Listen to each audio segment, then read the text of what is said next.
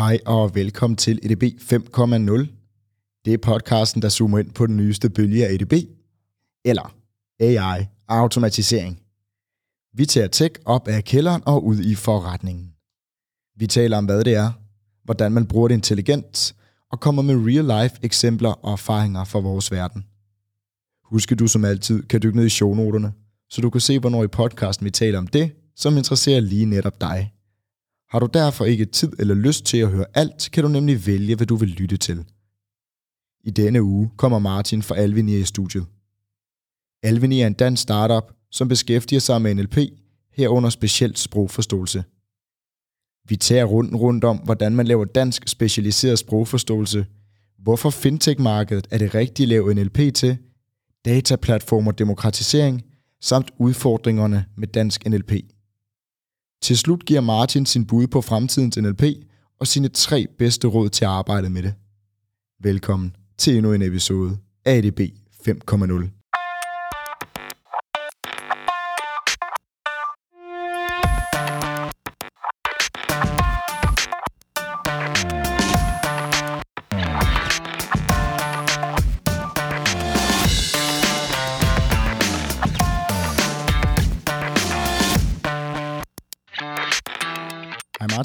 Hej Mathias. Velkommen til. Tusind tak.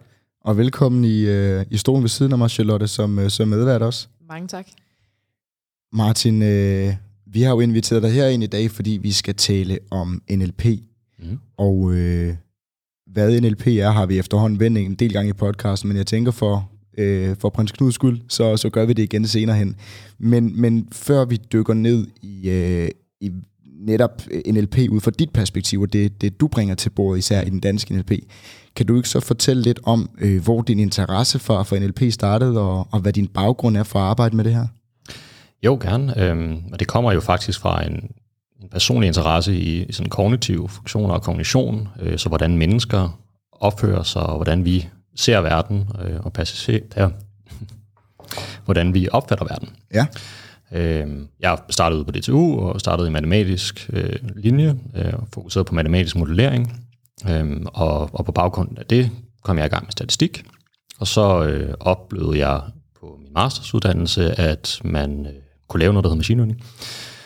Og NLP er i hvert fald i min verden en, en undergren af machine learning. Ikke? Så machine learning handler jo grundlæggende bare om at få computere til at forstå mønstre i data og lære ting, og, og det at forstå sprog kan man lære fra data, og det er, det er NLP, og det synes jeg var vanvittigt fantastisk, at det overhovedet kunne lade sig gøre.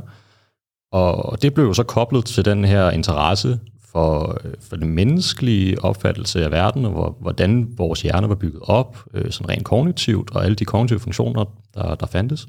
Så viste det sig jo, at der eksisterede et institut, øh, der hed Compute, som der havde en afdeling, der hed Kognitive Systemer, Øhm, og det var jo et helt fantastisk match, kan man sige. Øh, og, og i den sammenhæng faldt jeg så over en, øh, en professor, der hedder Lars Kai Hansen, øh, som i dag også er, er medstifter af, af Alvenir.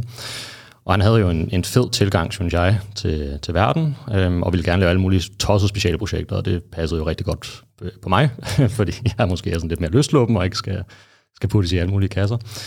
Øhm, så jeg tror, det var lidt en kombination af, af fascination af, af data, af, af de her kognitive funktioner, hvor det sprog er en, en vigtig element i, i det, øh, og så muligheden for at, at lave nogle sjove, skøre ting, som man jo kan, når man er ingeniør. Så bliver jeg nysgerrig. Nu siger du uh, tosset speciale. Hvor, uh, hvor endte I så henne? Jamen, vi endte jo med at lave et, et speciale omkring talegenkendelse. Det var egentlig ikke så tosset, men vi startede egentlig med at, at lave et beerpungbord. Øhm, og det var jo sådan, det var egentlig det, der kickstartede det hele. Det var ret sjovt, og, og det, det lyder jo totalt tosset, men det, det handlede omkring realtidsdetektion af, af bestemte lyde. Øhm, og, og det vi gerne ville, det var, at vi fandt, ja, den her pingpongbold, den har jo en meget karakteristisk lyd, øh, kan vi nok godt alle sammen kan genkende til. Og, og vi kunne egentlig godt tænke os, på daværende tidspunkt var jeg meget fascineret af at gøre ting i realtid. Øhm, grundlæggende få et eller andet signal, og så i realtid kunne detektere, sker der et eller andet spændende. Øhm, og tænkt, et, et nemt lydsignal og identificere. Det må simpelthen være sådan en bold der. Ikke? Det kan ikke lade sig gøre, og så skal vi bare kunne gøre det i et vanvittigt mærkeligt miljø. Øh, meget larmfuldt, støjfuldt miljø. Øhm, og så har DTU det her program, som der hedder øh, Roskilde Festival Powered by DTU Students. Øhm, og så tænkte vi, det er perfekt. Vanvittigt lydmiljø, signalet, det er der. Vi skal lave et, et projekt, hvor vi bygger et bjergpunktbord, og så prøver vi at detektere, vibrationerne i bordet, som om det er et lydsignal. Og så, øh, Nå, men det var... så, så det vil sige, at, at du i dit speciale får lov til at lave et, et beerpongbord og, og arbejde på Roskilde Festival?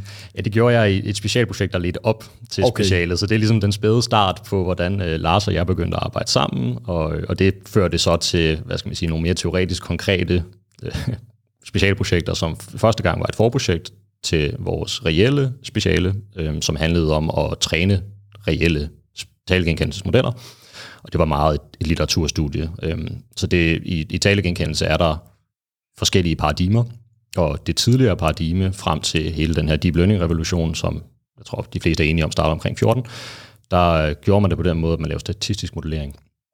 Så man kiggede på øh, fonemer, øh, og så sagde hvad, man... Hvad er fonemer?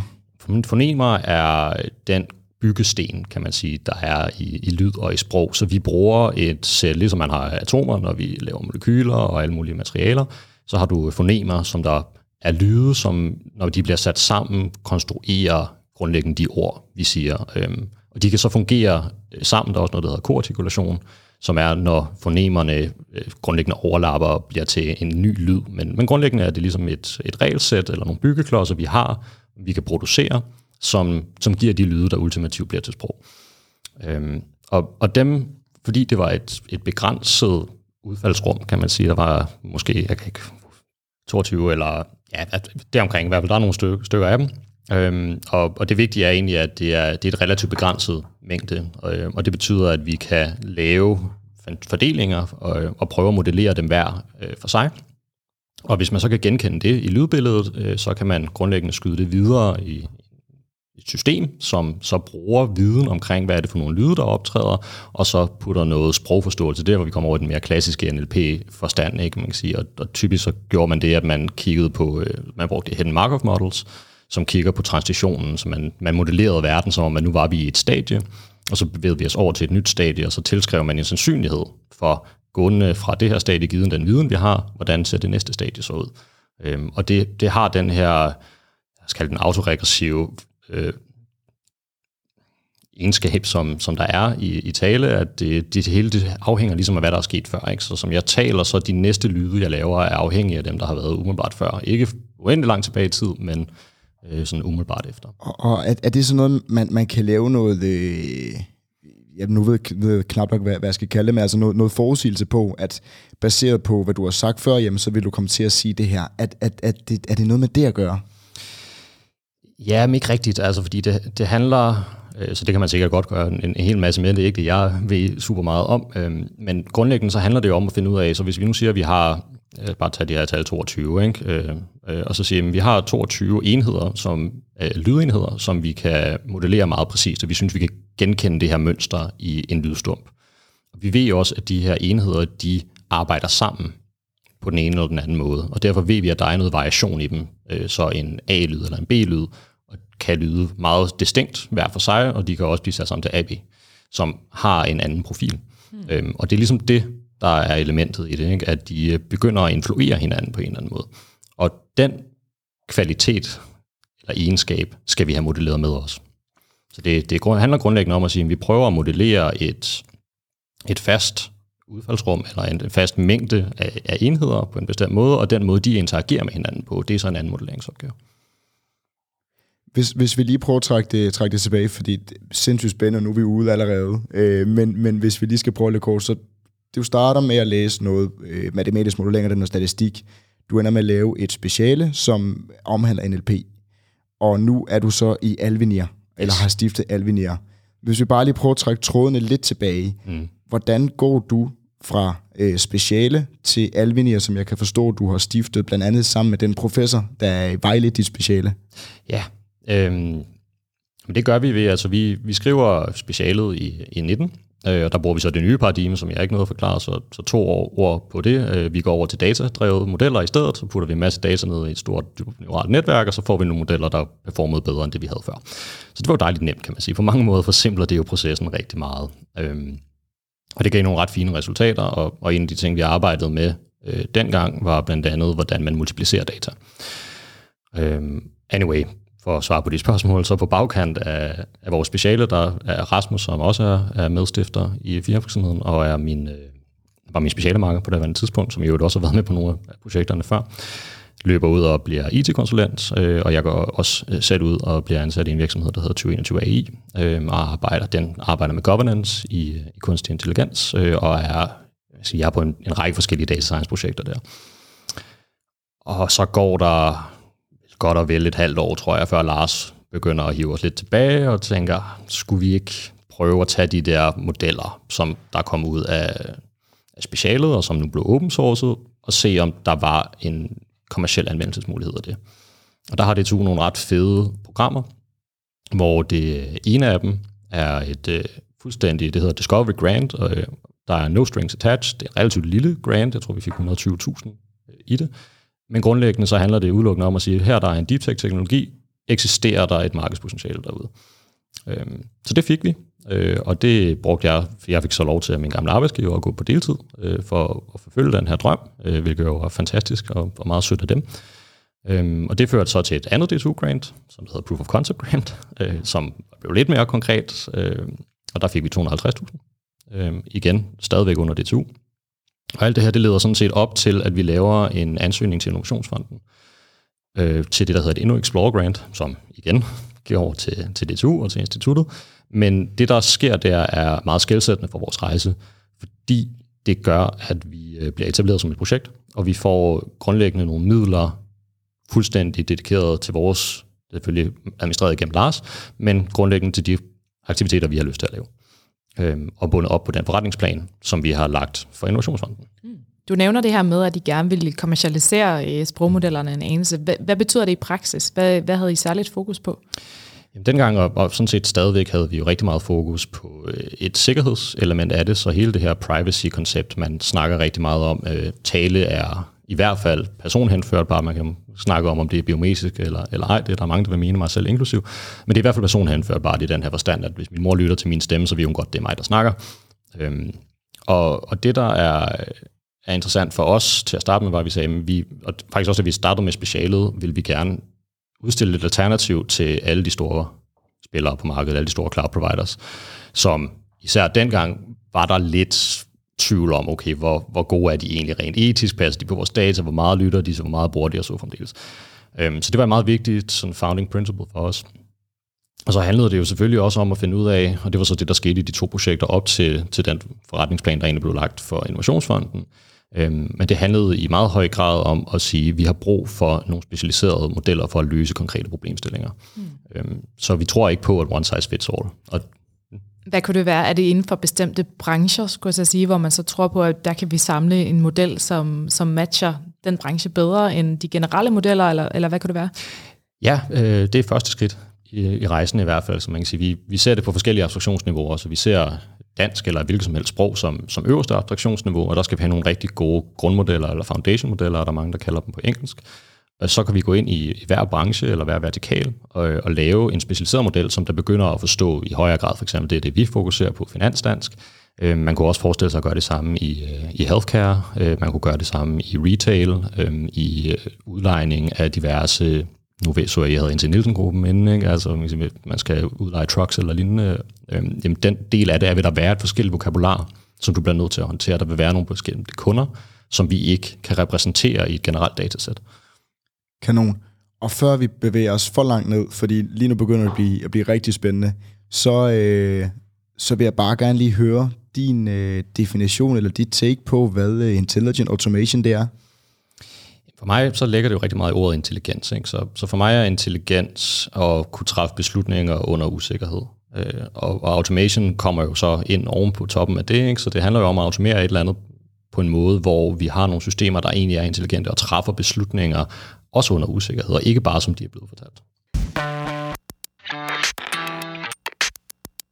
Det lyder, øh, det lyder sindssygt spændende, Martin. Øhm, hvis vi lige sådan skal prøve at opsummere på, på det, du har fortalt os indledningsvis, kan du ikke prøve at forklare helt simpelt, hvad det er, I, I laver i, i Alvenia, hvis man, er, hvis man er ret ny inden for øh, det her felt?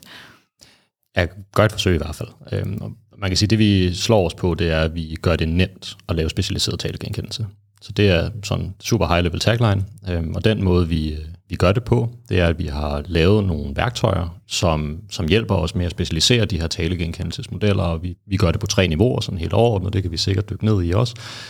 Øhm, og så prøver vi at lave en platform omkring det, og egentlig så vil vi gerne skubbe den egenskab ud til, til slutbrugeren. Øhm, vi tror på, at der er et kæmpe behov for den domæneviden, som der ligger i, organisationen og hos den enkelte bruger, og det skal ind i modellerne. Øhm, så derfor så det vi laver er egentlig en, en interaktiv platform. Vi laver nogle super skarpe grundmodeller, som vi snakkede om før, der passer ind i de enkelte vertikaler, og så giver vi nogle redskaber til brugeren, så de altid kan overvåge og monitorere og opdatere deres modeller, så det altid løser den konkrete problemstilling, de har på det givende tidspunkt. Mega spændende. Øh, og jeg tænker, hvis man nu ikke har lyttet med øh, tidligere, kan du prøve lige at give et par Øh, korte eksempler på det her med, hvordan man anvender talegenkendelse? Ja, den skal gerne. Øhm, så et af de, de steder, det bliver gjort rigtig meget, er jo i callcentre. Øhm, og det handler i, i høj grad om, at øh, man vil gerne give den bedst mulige service, når man kommer ind. Så det at lytte med er faktisk et ret fedt sted at starte øh, og sige, kan vi ud fra det, der bliver sagt, slå op i nogle databaser, give den agent, der sidder og snakker med dig, en bedre mulighed for at hjælpe dig med det problem, du har. Her kender vi nogle sager, der ligger i vores system, som kan berige den samtale og, og dermed hjælpe til, at vi når til en beslutning eller en next best action hurtigst muligt. Så det er et meget sådan, konkret eksempel på, hvordan man, man kan gøre det. Så kender vi jo formentlig alle sammen de her home devices, vi har stående. Øh, vi har Apples øh, Siri på vores telefoner, vi har Google Home øh, derhjemme, nogen har nok Alexa øh, som jo meget gør lidt de samme elementer. Ikke? Når man snakker til Google og siger, hey Google, øh, spil et eller andet med Taylor Swift, så laver den, fanger den Taylor Swift, og så slår den op øh, på Spotify, eller hvad end man nu har lige har koblet på, og, og søger efter den mest spillede sang, og så kommer det frem. Ikke? Så det her med at give kommandoer i scenarier, hvor man ikke er hands-on, er også en, en meget praktisk anvendelse af det. Og det er, sådan, det er de meget realtids, apropos tilbage til bjergpunktområdet, ikke? altså hvad kan vi gøre lige nu og her, mens vi håndterer talegenkendelse. Øhm, så er der en anden anvendelse, som vi ikke ser snakket lige så meget om, men som jeg tror vinder frem, som der handler om, at vi har nogle kæmpe store talte databaser liggende. Podcast er jo et godt eksempel mm. på det, øh, hvor der er grundlæggende meget, meget mere lyd tilgængeligt, end vi har mulighed for sådan som mennesker at sætte os ned og analysere og komme igennem. Og der er nogle fede tendenser, vi kan finde i det. Så hele den her analytics-verden, der er i rivende udvikling, mangler i en eller anden grad et ben at stå på fordi der er rigtig meget talt. Vi snakker rigtig meget. Vi er meget hurtigere til at snakke, end vi er til at skrive. Mm. Øhm, og derfor er der rigtig meget information, der ligger gemt i talen. Øhm, og det kan man jo bruge talegenkendelse til, fordi vi nu kan processere meget hurtigere end realtid. Men vi har Kasper Junge inden fra, mm. øh, fra Dansk Datahandels Community, ja. som netop blevet valgt som, som formand, kan jeg, kan jeg forstå, og, og som også laver, beskæftiger sig meget med NLP. Mm. Og øh, han talte også om blandt andet podcast, og, øh, og det der med at og, øh, analysere på, øh, på det, der blev talt ind, men, men også af kompleksiteten og nødvendigheden i at have så mange former for sprog ind, fordi vi taler jo forholdsvis struktureret her, øh, og, og ved nogenlunde, hvad vi skal tale om, og der er nogle bestemte emner, men hvad så, når man sidder i byen klokken, øh, klokken 3 om natten på et værtshus, så er det jo en anden snak, eller man taler med sin bedstemor, eller det er en telefon. Altså, hvordan formår man ligesom at, at gribe hele, hvad skal vi kalde det, talespektret, øh, og ikke kun den her øh, forholdsvis... Øh, ikke, ikke monotone, men øh, slaviske gang, som vi gør i en podcast? Sindssygt godt spørgsmål, øh, og meget, meget relevant. Det gør man ved at specialisere. Øh, så det er jo dejligt simpelthen. Så det gør man ved at købe Alvin. Nej, spøj, spøj til side. Øhm, men, men det gør man jo delvist ved at, at hele tiden holde øje med, hvor er det ens modeller ikke performer, som de skal. Øh, så noget af det kan vi håndtere ved at prøve at modellere den variation, som du peger ind på her. Ikke? Okay, vi har masser af støj, støjkilder, forskellige støjkilder. Det kan vi i en eller anden udstrækning tænke os til, og vi kan i hvert fald forvente, at hvis vi bare får adgang til tilstrækkeligt meget data, så vil det optræde de her mønstre, og så kan vi lære at filtrere dem ud i forhold til den opgave, der er at forstå, hvad der bliver sagt. Øhm, men, men et meget vigtigt led i det for mig er, hvis jeg laver et system, lad os nu sige, at det er til øhm, øh, et eller andet udlejningsselskab, jeg vil gerne have, at mine kunder nu kan øh, ja, det, det vil jeg ikke øh, ringe ind fra, hvor end de er, og de går øh, tilfældigvis på en byggeplads et eller andet i den tur, ikke? og der er byggestøj i baggrunden. Og jeg identificerer nu, at øh, det går galt hver gang de ringer ind. Jeg øh, kan simpelthen ikke forstå, hvad de siger, modellerne performer meget dårligere, end jeg havde forventet. Og jeg kan godt sætte mig ned og identificere, det der formentlig går galt, er byggestøjen. Så er den rigtige løsning i vores verden i hvert fald at gå ind og sige, så må vi jo gentræne modellen med den byggestøj. Hvis vi som mennesker objektivt godt kan høre, hvad det, der blev sagt, så det, det underliggende sandhed og information er der, så handler det om, hvordan får vi den ind modellerne. Øhm, og der har vi jo fordelen nu, at vi kan sige, og det er der, hvor de her foundation-modeller bliver så ufattelig vigtige, fordi de kan tage en meget, meget stor del af den variation, som vi gerne vil, vil modellere, og give et rigtig, rigtig godt, som det hedder, foundation, altså godt fundament, for at vi kan bygge videre på det. Og det betyder, at vi faktisk behøver relativt få dataeksempler for at løse det her. Så hvis mit talgængelsessystem performer dårligt, fordi folk ringer fra en bil, grund af bilstøjen, jamen, så er det noget bilstøj, jeg skal introducere. 50 eksempler på det, gentræne modellen, mm. problemløst. Hvis jeg har baggrundsstøj fra en byggeplads med meget bestemte høje impulslyde en gang imellem, jamen, så må jeg prøve at træne med noget lyd, hvor det er med. Og grundlæggende så handler det jo om en opgave, hvor vi skal træne modellen til, at, og så er vi tilbage til intelligensen, ikke? altså hvordan arbejder vi, og hvordan træffer den beslutninger under den her præmis af, at der er, er ukendte. Og det vil jo være et tilfælde, hvis der kommer en impuls. Hvis der ligesom nu kommer en meget, meget høj lyd, som der blokerer dele af den tale, jeg siger, så når, når lytterne begynder at lytte med, så vil de inferere og sige, han sagde nok det her. Og grundlæggende så gør vi det fuldstændig unconscious. Øhm, det, det sker bare for os, ikke? men det skal vi ligesom have ind i modellerne på en eller anden måde. Okay, så I tager ligesom den her foundation-model, hvor man kan mm. sige, der, der kigger man på det danske sprog. Der er en masse dialekter, og man skal lige sortere lidt øh, vestjysk fra, fra sådan nogen som mig. øh, eller ikke sortere det fra, men i hvert fald tage højde for en masse forskellige spredningskriterier. Mm. Der tænker jeg, der er vel også forskellige former for lyde, som du siger, og, og miljøer, man tager med ind i den model. Men så er der så dem her, man, man måske ikke, som er meget sådan branche- eller kontekstspecifikke, som så er et ekstra lag, eller hvad man vil putte på den specialiserede model. Ja, det, det vil i hvert fald, vi vil gerne prøve at bringe det med ind, ikke? Så, så man kan sige, øh, fundamentsmodellerne prøver vi at lave så gode til alle scenarierne, også til vestjysk og Bornholmsk og nordjysk og, så videre, og det er et, et fælles arbejde, apropos Kasper Junger, det Data Science Community, som der bliver, bliver sat fokus på nu, øhm, og det er super dejligt. Men, men det er et meget konkret eksempel, som er meget nemt at forholde sig til. At vi laver en virksomhed, der hedder Alvenia. Så introducerer vi grundlæggende en ny juridisk entitet, som der har et navn, som folk kan begynde at forholde sig til. Og der er nul chance for, at der er nogle modeller, der forstår det, fordi der er ikke nogen, der har sagt det før. Ikke? Og det ligger måske også lidt mærkeligt i munden, og vi skal i hvert fald vende os til, hvordan vi siger det. Det samme med coronavirus, ikke? og det, det er der mange, der har skrevet om. Og, og det er det, vi mener, når vi siger, at sproget udvikler sig. Øhm, at nogle gange jamen, så optager vi nye låneord fra fremmede sprog, vi introducerer selv nye ord, vi ændrer på, hvordan vi snakker, alt efter hvad for en kontekst vi er i.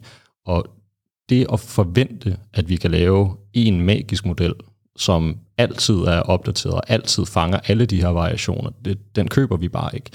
Og det er egentlig derfor, vi siger, at hvis vi hele tiden sørge for, at de skal også opdateres løbende. Ikke? Og det er jo så vores opgave sammen med alle de andre, og det er derfor, vi gør det open source og have de bedst mulige fundamentsmodeller. Så har vi et rigtig godt udgangspunkt for at sige, hvis vi så kan kvantificere, hvornår performer vi ikke super godt. For eksempel så putter vi på alle de ord, vi prædikterer, der putter vi en sandsynlighed på. Og hvis man siger alvenier i vores tidlige modeller, så får vi en meget lav sandsynlighed, og det vil vi jo kunne flagge og give tilbage. Så hvis vi to som slutbrugere sidder og bruger øh, et produkt, så får vi en hel masse flags af, hvad er det for nogle øh, dataeksempler, som der gik galt. Eller hvor var det, vi i hvert fald var usikre. Og så kan vi introducere labels, og det, det er sådan magien øh, i meget af det her supervised, og det her supervised og unsupervised, som vi også har, har hørt nogle gange. Ikke? Øhm, og, og magien i det supervised setup er, at man, man virkelig fortæller modellerne. Så går man ind med, med grundlæggende med øh, guldråden og med staven, og så siger man, du gjorde det dårligt her, og du gjorde det rigtig godt her. Øh, og så tvinger man den ligesom til at lære nogle klare tendenser. Og netop det her med modellerne kunne jeg godt tænke mig at tale med dig om. Fordi når øh, vi sidder her og optager i øh, ja, starten af marts, tror jeg godt, vi kan sige. Og øh, når det her udkommer, så vil man kunne høre sidste uges episode med øh, Dan, øh, Dan Sotrup, som øh, også er med i det her danske data science community, og som sammen med blandt andet Kasper Jung og andre, vi har nævnt her, har været med til at udvikle en helt ny model, der, der kommer øh, på banen. Den hidtil bedste danske sprogmodel. Øh, lige nu findes der Elektra, som øh, Malle Bertelsen blandt andet har lavet, og andre generelle modeller. Men, men sådan ligesom en generel sandhed, der, der er konsensus om, at dansk NLP jo bare ikke er specielt godt, øh, og i forhold til engelsk i hvert fald, og det er der jo øh, mange grunde til. Hvordan gør man så, når man skal lave noget som dansk NLP, men man ikke har lige så gode modeller at basere det på, men gerne vil lave vildt god dansk NLP? Øh, hvordan sikrer man sig så, at man ligesom rammer noget, hvor man rent faktisk kan lave noget, der virkelig er brugbart? Det, det gør man ved at være meget, meget opmærksom på sit data. Øh, så, så en ting og en tilgang, som vi jo alle sammen har fået rigtig meget ud af, har været den, the big data tilgang. Øh, vi skal bare bruge rigtig meget, og der er noget rigtig god machine learning-teori, øh, der også viser, at man kan have meget, meget støjfyldt data, hvis bare man har tilstrækkelige mængder af det, det strukturerede data, man skal have i det. Og, og det er jo faktisk været med til, at vi får de her fundamentsmodeller. Så selv på en dårlig, og det for at komme tilbage til dit spørgsmål, sige, selv på en, en ikke fuldstændig optimal grundmodel, eller NLP-model, så vil det være en klar forventning, min klar forventning i hvert fald, at du kan tage den model, og så kan du virkelig nøjsomt dykke ned i og sige, hvad er det for et problem, jeg gerne vil løse. Det er meget, meget vigtigt. Altså motivationen bag at øh, gå i gang med et NLP-projekt er sindssygt vigtigt. Og derfor bruger jeg selv ret meget tid på at definere vores testsæt. Og grundlæggende manuelt klikke det igennem. Øhm, og sige, jeg har måske 50 eksempler, det kan godt være, det er super kedeligt at sidde og lytte til dem, øh, men det gør vi. Og så annoterer vi dem selv, og, og vi annoterer dem meget, meget minutiøst. Øh, og så ved vi præcis, hvordan vi gerne vil have modellen til at performe. Og hvilket problem er det, I gerne vil løse? Jamen lige nu er det, det her problem handler så om, om omkring at få bedst mulige genkendelsesrater, men det kan jo være mange ting. Altså, det kunne for eksempel være det her med på named entiteter.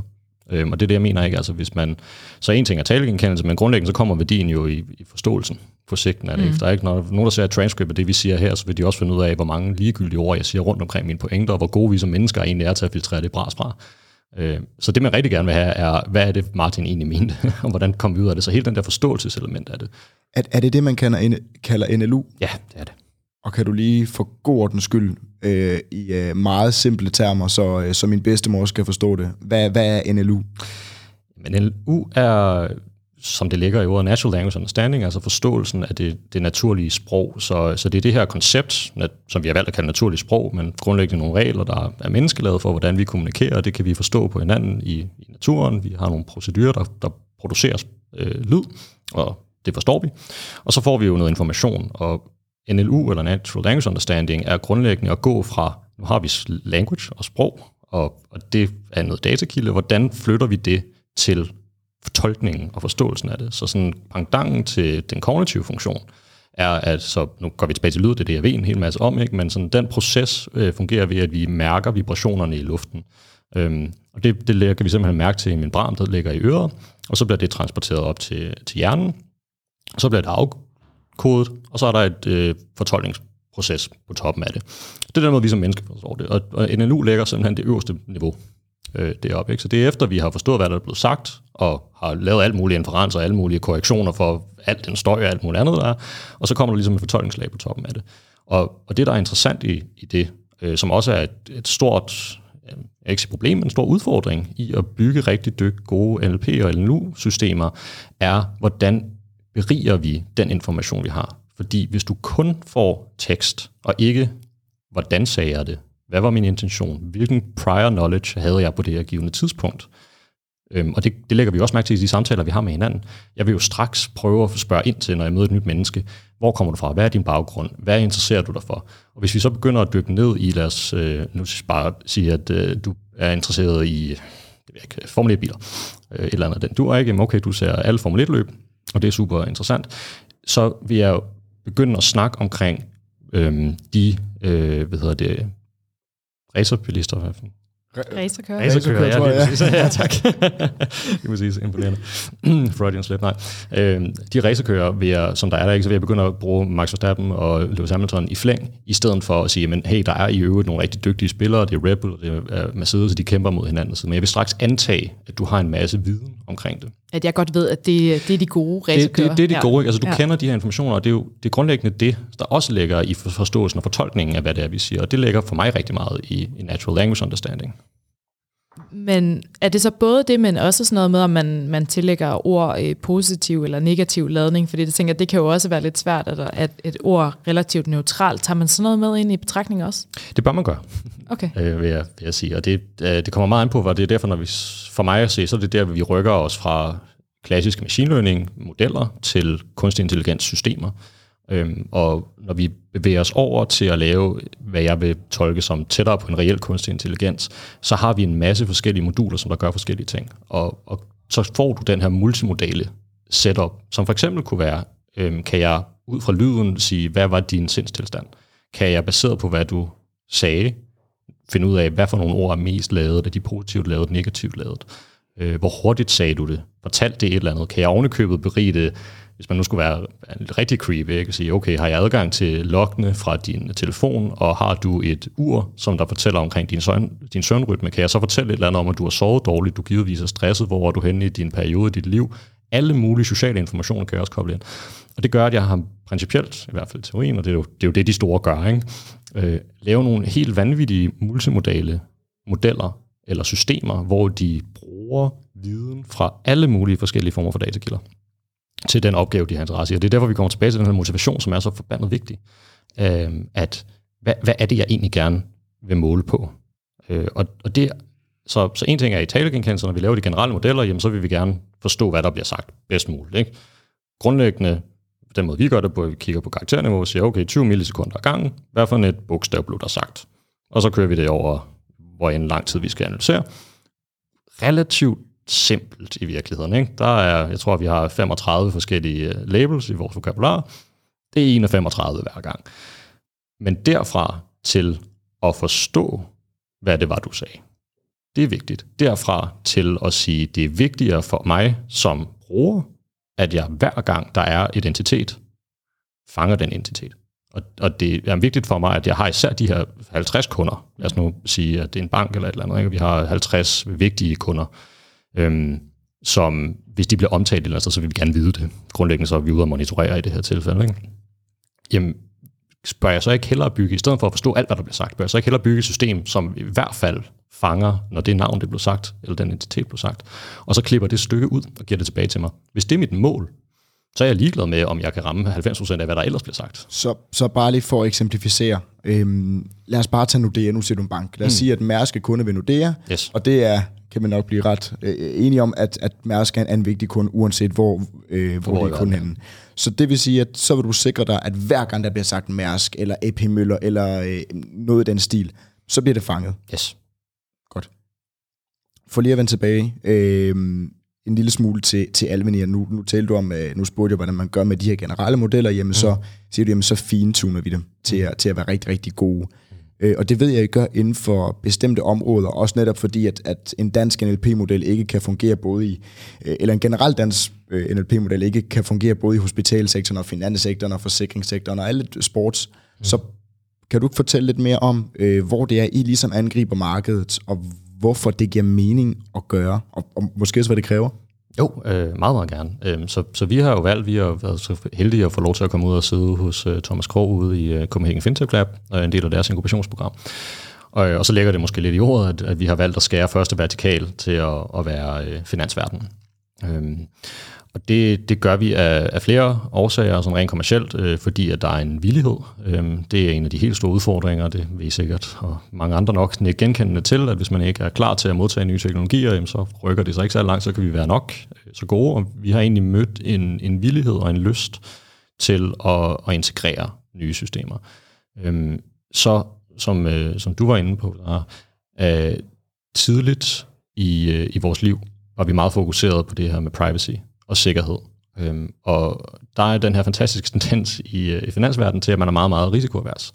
Øh, og det vil vi egentlig rigtig gerne ind og være med til at hjælpe. Og sige, okay, det er en af de ting, som rent kommercielt, som vi skal stå på. Øhm, og så er der så fordelen også, at der er mange forskellige produkter, øh, så det kan godt være, at alle bankerne alle sammen har et øh, indbolån, og de kalder det sikkert alle sammen tusind forskellige ting, øh, og har tusind forskellige variationer af den, Øhm, og hver eneste gang, at der, jeg så ringer ind, jamen, så er jeg ikke sikker på, at jeg kan bruge den samme model til at forstå, hvad der bliver sagt i Nordea, og hvad der bliver sagt i Danske Bank, fordi det produkt, der grundlæggende er det, jeg gerne vil have, kan have to forskellige navne, og der kan være nogle bestemte små nuancer. Så derfor er der ligesom et behov for kontinuert at kunne opdatere og sige, nu, og apropos når man laver et nyt produkt, ikke? Altså, hver eneste gang man, man opdaterer sin produktportefølje, jamen, så skal vi have det med ind, og vi skal forstå de systemer, der bliver, bliver bygget på toppen af det.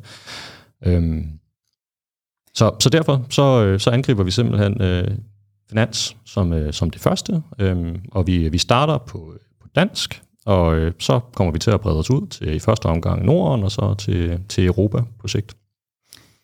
Fedt. Det lyder som en, øh, en spændende rejse. Øhm, du nævner det her med, at det jo selvfølgelig kræver et, øh, et godt datagrundlag først og fremmest, og så kræver det noget forståelse for den, den specifikke branche.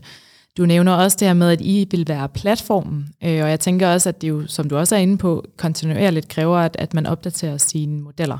Mm. Man taler rigtig meget om demokratisering af, af tech og det her med, med dataindsamling. Hvad er det, du mener, når du siger, at I vil bygge platformen? Øh, hvad, hvad betyder det for jeres kunder?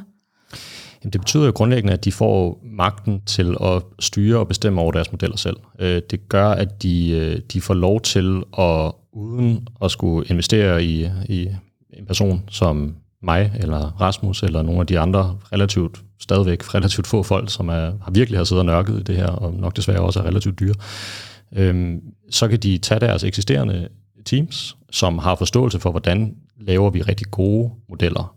Hvordan, altså der forstår dataproblemet, der forstår motivationen. Og produkterne måske og også. Og produkterne. Og, og give dem mulighed for at sige, at vi går igennem et, et labelstudie, vi har en struktureret måde at tilgå, hvordan vi arbejder med lyddata, vi har nogle konkrete værktøjer til, hvordan vi specialiserer modellerne, som vi ikke selv behøver at tænke over, det står Alvenir for, men vi kan få lov til at træne, så vi beholder den her fleksibilitet og den her frihed til selv at bestemme, hvornår modellen er god nok. Vi får lov til selv at bestemme, hvad er det for et mål, vi gerne vil opnå, og vi har mulighed for ligesom selv at sige, okay, nu tager vi den gamle model ud af produktionen, nu sætter vi den nye i gang. Øhm, så jeg synes, demokratisering er jo et fantastisk godt ord til det. Øh, det er jo egentlig det, vi gerne vil. Vi siger, at vi, vi har en forventning om, at der er et et behov og et ønske om selv at styre. Og det vil vi egentlig gerne give til folk. Du, øh, du siger det selv før. Vi ser ud ved Copenhagen Fintech. Mm. Vi skal ind i finanssektoren, og øh, vi må nok bare erkende, at der er kommet en rigtig stor, jeg ved ikke, hvad skal vi kalde det, eng- englificering er der, er der nogen her, der, der kan hjælpe mig? Lad os, øh, nå, ikke, ikke noget bedre bud, så lad os kalde det en... English, eller? Ja, ja English. men der er i hvert fald en masse engelske fagtermer yes. og, og, og en engelske begreber ind, og jeg tænker også især i finanssektoren, og især også hvis man vil angribe markedet, så taler man nok også med nogle af de øh, spillere, som arbejder internationalt. Hvordan løser man sådan en problemstilling med, at man laver dansk NLP, men, men rigtig mange af ordene foregår egentlig på engelsk? Der er mange måder øh, at gå til det på, og det, det er et sindssygt svært øh, problem, for at være helt ærlig, og, og vi er jo stadigvæk ikke noget helt i hus med at, at lave den, de her monosprogsmodeller øh, gode nok endnu. Øhm, men, men en af de måder, man kan angribe det på, det er at acceptere under en eller anden præmis, at størstedelen af det er låneord. Ligesom når vi sidder og snakker her, jeg engang mellem bruger engelske fagtermer, fordi det er det, jeg er blevet skolet i, øhm, så kan vi grundlæggende kategorisere dem som værende et låneord. Og hvis de ikke lydmæssigt ligger meget tæt op af nogle af de andre ord, som vi har på dansk, så er det ikke problematisk, eller ikke super problematisk i hvert fald, at introducere dem til det akustiske billede, som modellen har.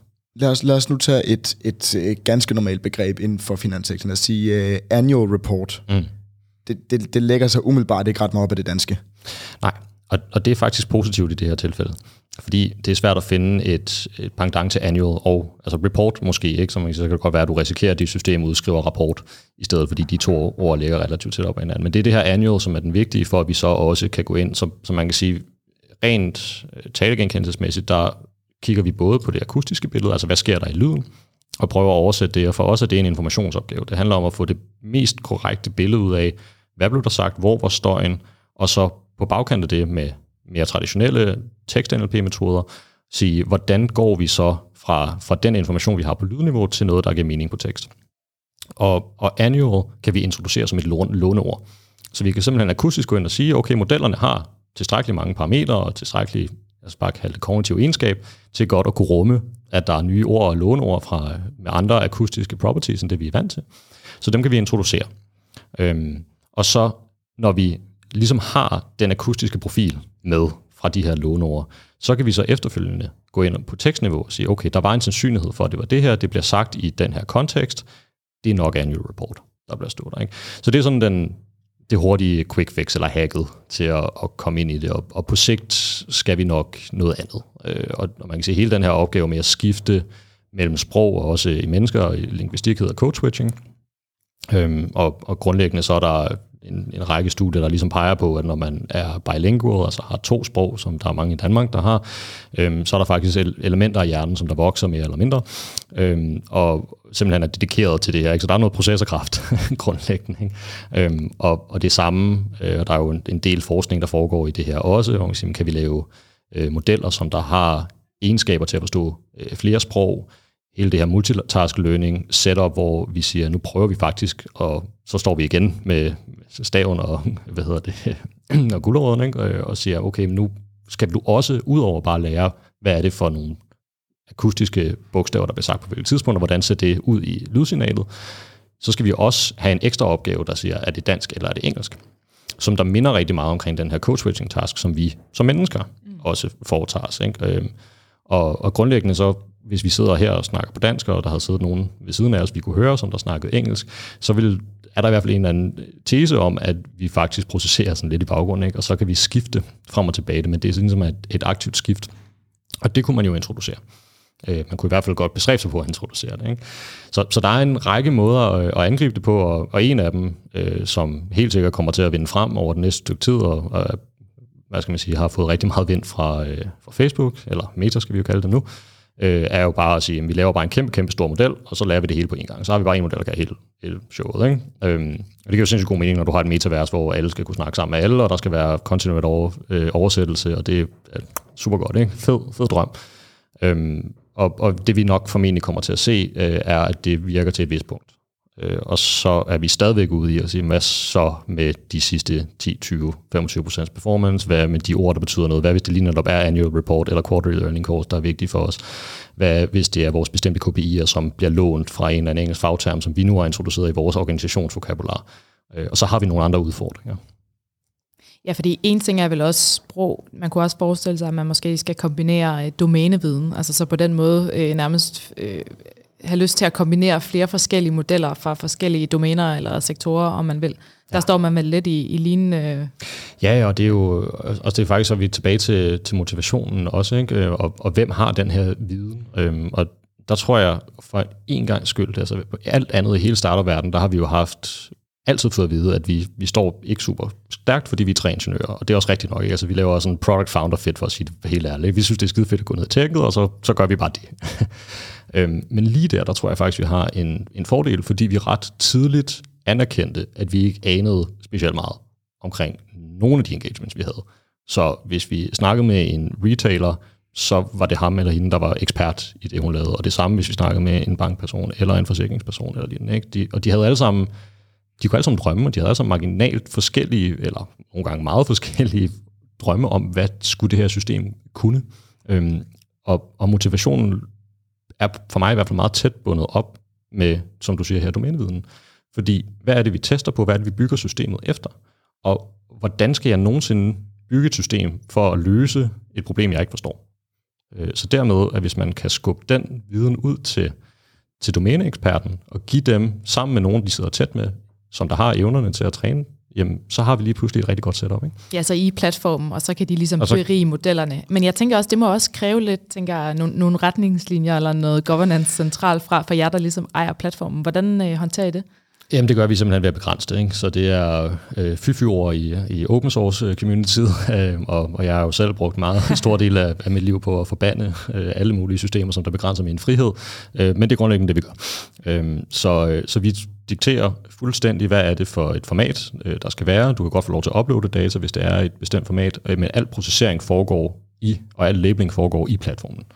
Øh, og det gør jo sådan set, at vi styrer processen. Ikke? Og det samme er, når vi når til træningen, du kan få lov til at skrue på de almindelige parametre, så at sige. Øh, ja, bare tage nogle i flæng, ikke? Altså, du kan skrue på din learning rate, din epochs, øh, du kan skrue på, øh, hvad skal du have warm-up, hvordan skal du, din træning foregå, så videre. Alle de her gængse parametre for, hvordan træner vi de her modeller.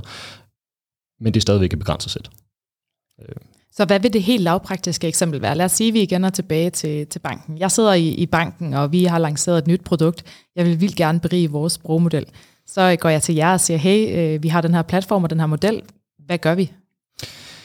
Så øh, det første skridt vil formentlig være at sige, har I noget data internt, som øh, kan... Hvem, hvem, hvem vil spørge om det?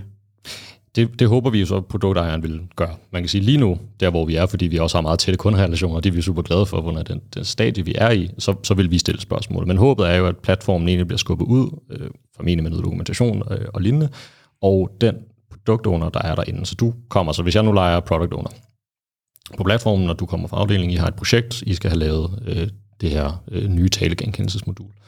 Øhm, så vil mit første spørgsmål være, har vi noget data liggende på det? Øh, og det behøver ikke nødvendigvis så øh, være noteret. Det kan godt være, at vi bare har lydfilen. Øhm, og så vil jeg sige, fint nok. Og bare lige lynhurtigt annoteret data.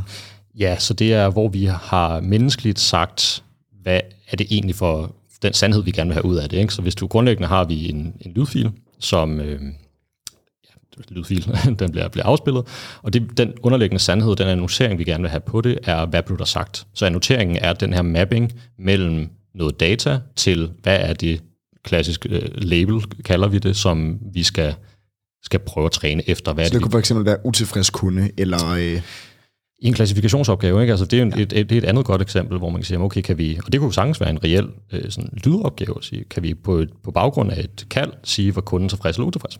Øhm, og så vil det annoteringen være at sige tilfreds eller utilfreds. Øh, og i, i talegenkendelseshenseende, der vil det være, øh, vi øh, vil gerne have, hvad er det for et ord, der blev sagt, øh, og i hvilken rækkefølge kom de. Så hvis der kommer et lydklip på 5 sekunder, og der bliver sagt, øh, jeg har en hund, den hedder Hanne, blev det Hanne af en eller anden årsag, øhm, så vil jeg gerne vide det i den rækkefølge. Og det er notering, og det er sådan set færdigt. Okay, men så kommer jeg og siger, jamen øh, jeg ved faktisk, at vi har noget, noget data på det her. Vi har nogle lydfiler, øh, først og fremmest fra da vi introducerede produkterne, og vi sad i udviklingsteamet og, og talte om dem. Og så har vi måske også nogle I don't know, lydfiler fra nogle samtaler med kunderne, hvor vi introducerer de nye produkter. Yes. Det er den data, vi har. Ja. Hvad gør vi så? Så, så kommer du til mig som øh, produktejer siger, fedt, det vil jeg rigtig gerne have. Øhm, og så får jeg det, og så dykker jeg ned og bruger en halv dag, lad os bare sige det, på at udvælge de eksempler, som jeg synes har en rigtig god kvalitet, som der repræsenterer det problem, som du har beskrevet for mig, og som vi nu er enige om, der skal løses. Øhm, og når jeg så har fundet dem, så smider jeg dem ind i platformen, givet de krav, som vi har stillet. Så der er nogle, nogle rent format, formelle øh, formatkrav til det. Så trykker jeg på en knap, som der grundlæggende skyder det videre i pipelinen til, til træning. Så det er to forskellige knapper i platformen. Den ene den handler omkring dataannotering, øhm, og det næste handler så omkring træning. Så går jeg ind i, i træningselementet, og så vælger jeg at sige, at jeg vil gerne træne på det her datasæt. Jeg vil gerne bruge den her grundmodel, øh, i, i vores tilfælde her, øh, vores finans øh, grundmodel. Og så beskriver jeg, som, som den tekniske kyndige jeg er, øh, jeg vil gerne træne i, øh, lad os bare sige, tre epoker, jeg vil gerne have early stopping, øh, jeg vil gerne måle på det her kriterie. Øh, og så trykker jeg træn. Og så står den og træner stille og roligt, og så får jeg, når den er færdig, får jeg en evalueringsrapport, der fortæller mig, hvordan performer jeg på det her testsæt, som vi to vi er blevet enige om. Det var den, den, øh, det målsætning, vi havde i det. Og forudsat, at jeg synes, målsætningen er god nok, så går jeg videre til det næste skridt, og så trykker jeg på en knap, og så skyder jeg den i produktion. Øhm, og så går jeg så til din udvikler og siger, hey, nu øh, har vi fået en, en super ny talegenkendelsesmodel, der er, der er i produktion. Her der er et API, du kan kalde. Øhm, og så er det sådan set integreret, og så øh, kan de skyde deres systemer imod. Kanon. Martin, snakken går lystigt, og det er mega fedt. Vi skal nå at tale lidt om, om fremtiden øh, for NLP-scenen også. Men før vi gør det, så har det været, øh, været mega fedt at, at høre os om, om Alvin kan og, og, og dansk NLP og til dels også NLU. Øh, vi har talt om det i rigtig rosende vendinger og gode vendinger, øh, og også, også for sig, ja, hvis du skal prøve at tage kritikerne brillerne, mm. kritikerbrillerne lidt på, og så pege på nogle af udfordringerne ved, ved dansk NLP, NLU, eller det kan også være mere specifikt på netop sprogforståelse? Øhm, ikke super homogen data, tror jeg, er den, den største udfordring, vi har. Øh, nu, nu fortalte jeg jo op, på Danish Data Science Community, at vi har et samarbejde med Lasse Hansen og Aarhus Universitet, hvor vi skal lave den næste version af de her wave-to-wake-modeller. Øhm, og der får vi rigtig meget mere data, end vi har haft før. 60 gange så meget data, hvilket er helt fantastisk, og betyder, at vi bevæger os op i en datamængde, som, som matcher det, man ser på de engelske modeller. Udfordringen ved det er, at det er alt som radiodata. Øh, og, og det tror jeg er et problem, der går igen på tværs af det hele. Vi har simpelthen for, for lidt adgang til meget diverse datakilder. Øh, og det er jo delvist fordi, at vi ikke er gået i gang på samme måde, som man har i, i Kina og USA, og betalt store summer af penge for at lave øh, meget store generelle datasets. Øh, så det mangler vi, så det er sådan set kun på bagkant af, hvad folk øh, selv har vil open source, og hvad vi i fællesskab er blevet enige om at dele om. Øhm, og derudover så har vi en, en udfordring i, at vi er meget, meget bekymrede øh, for, hvad kan vores data blive brugt til, kan de mm. repliceres. Så det er meget nemmere, når man støder ind, og det er ligesom det første, man gør, det er, at man, man kommer ud til en organisation og siger, hey, vi vil gerne lære noget NLP, vi skal bruge jeres data, og så støder man ind i juristerne, og om der er den her gråzone, og det, det tror vi ikke. Øh. Men hvordan, og det her det kommer fra en, der, der virkelig ikke har forstand på, øh, på, på jura, men hvordan kan det være muligt at gøre det i USA, som jo øh, i hvert fald i en, ja, notorisk er kendt for øh, 100 siders øh, compliance-produkter, øh, når man bare skal købe en tandbørste, øh, men, men i Danmark, hvor vi har et, et helt andet forhold til hinanden og stoler meget mere på hinanden, hvordan kan det så være svært i Danmark? Ja, det, det er svært at svare på. Jeg er absolut heller ikke ekspert i, øh, i juristeriet. Øh, jeg, jeg vil tro, at noget af det øh, kommer ind i hele den her GDPR-forordning. Jeg tror, en stor del af det handler omkring, at Europa har valgt at positionere sig som en, en regulatorisk højborg øh, på, på godt og på ondt.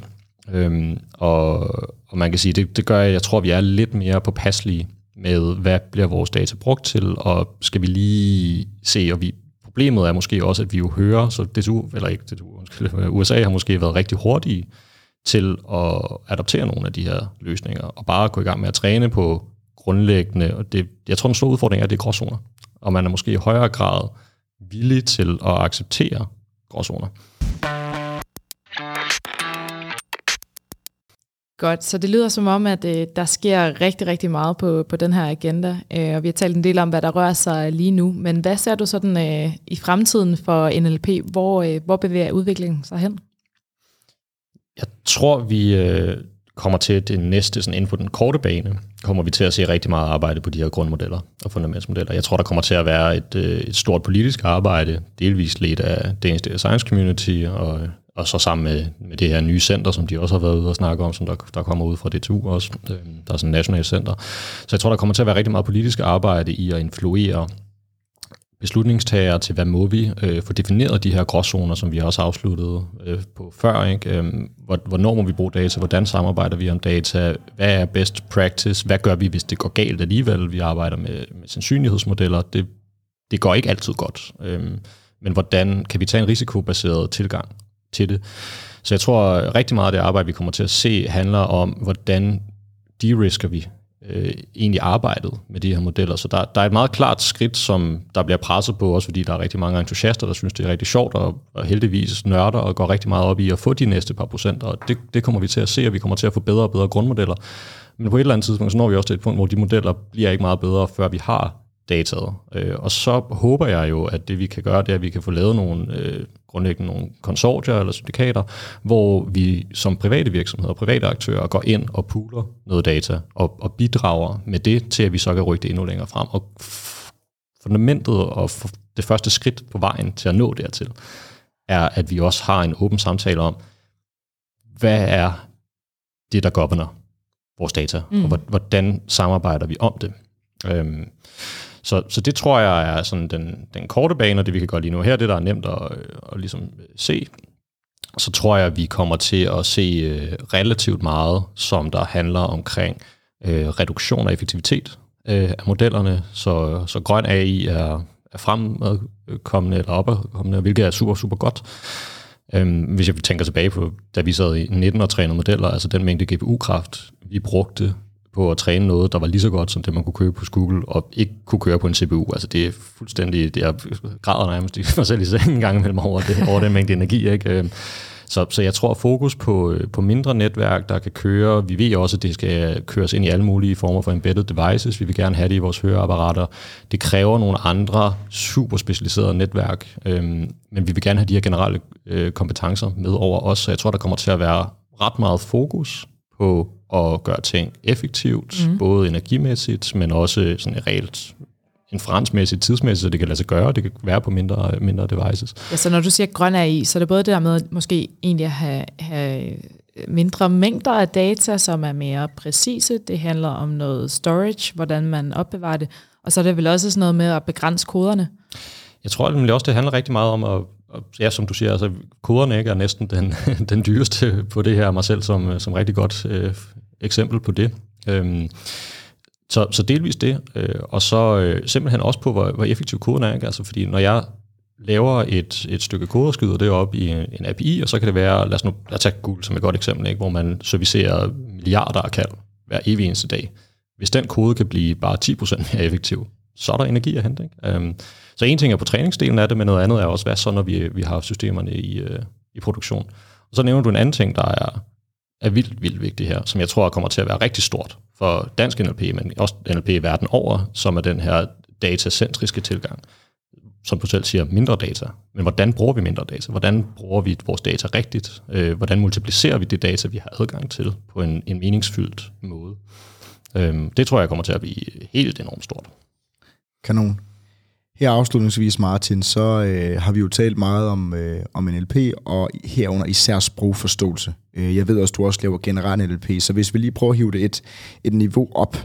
Hvis man nu gerne vil arbejde med NLP, hvis man gerne vil bidrage til det, eller hvis man i forvejen allerede arbejder eller lige er startet, hvad, hvad har du af, af gode råd eller ting, man, man, man skal kigge efter, når man gerne vil beskæftige sig med, med det her emne?